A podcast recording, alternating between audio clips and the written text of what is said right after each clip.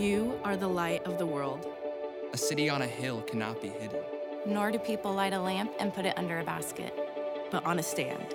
And it gives light to the whole house. In the same way, let your light shine before others, so that they may see your good works and give glory to your Father in heaven. You are the light of the world. You are the light of the world. You are the light of the world. And the light of the world is for everyone.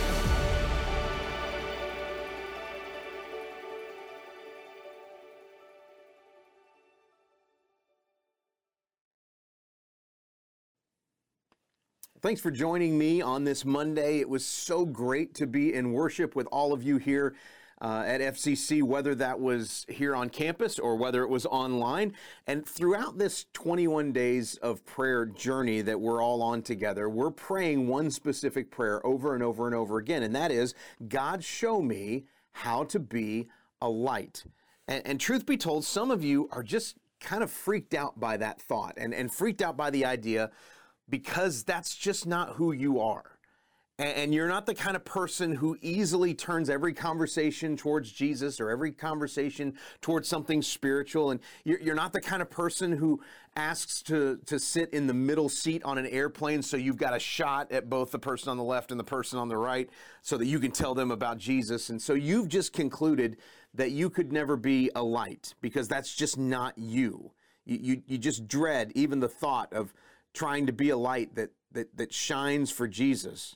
It strikes terror in you, and, and then you kind of feel guilty for feeling that way and, and feeling um, that, that you can't do what Jesus is asking you to do and, and not being more of a spiritual influence, and it just kind of spirals from there. And if you can identify with anything that I've just said, eh, or if you've ever had those thoughts, you are going to be encouraged over these next few days in our 21 days of prayer together.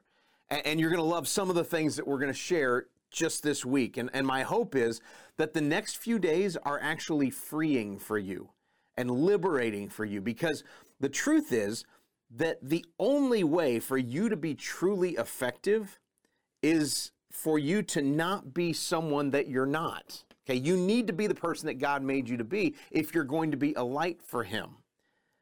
There are many different styles to be a light. And, and, and here's what I believe, and it, it's actually what I believe the Bible teaches that God made you precisely the way that you are so that He would have a light to reach people who can only be reached by someone just like you. When Jesus said in, Matthew chapter 5, You are the light of the world, I believe he was communicating in that midst that God made you precisely the way that you are so that he would have a light to shine on people who can only be reached by somebody like you. You see, the, the, the, stereotypical person that you may think of, I think that all of us think of when it comes to leading and pointing somebody towards Jesus, that's only going to reach a tiny handful of people across the world. It's a very narrow bandwidth who are touched and, and reached by, by that particular style. There's such a variety and such a diversity of people in this world that it ought to be obvious that no single style, no single person is going to be able to relate to such a diverse population that we have on the planet. That's why you are so important.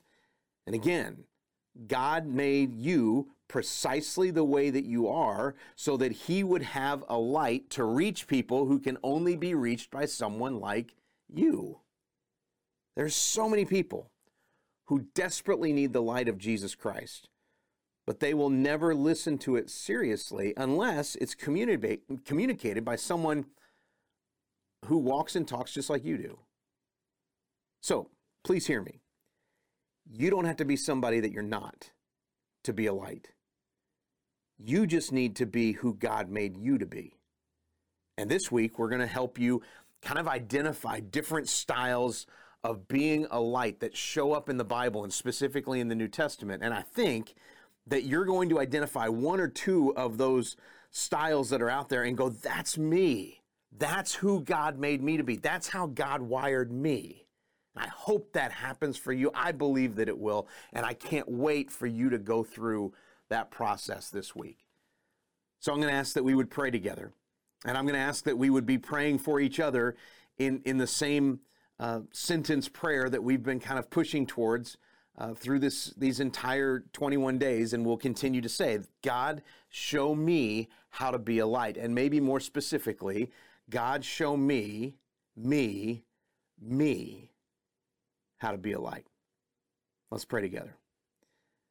Heavenly Father, we thank you that um, you've made us the way we are. We thank you for who we are in you.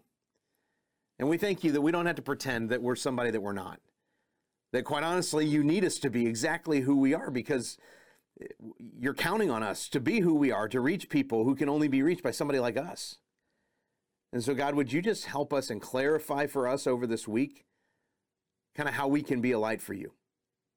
How our personality, how our uh, likes and dislikes, how our friendship circles, how our personality and characteristics that kind of always seem to flow out of us can easily be a light for you. Help us to see that and see the value in that, the value that you already see in us. I thank you so much for the diversity that you have put on the planet and the diversity that you have put in the church to continue to reach people around the world. Help us to reach those who are right here in our own sphere of influence. It's in Jesus' name that we pray. Amen. So we start another week together, and it's going to be a great one. Hang in with us through this week and see who God has already made you to be. Have a great day.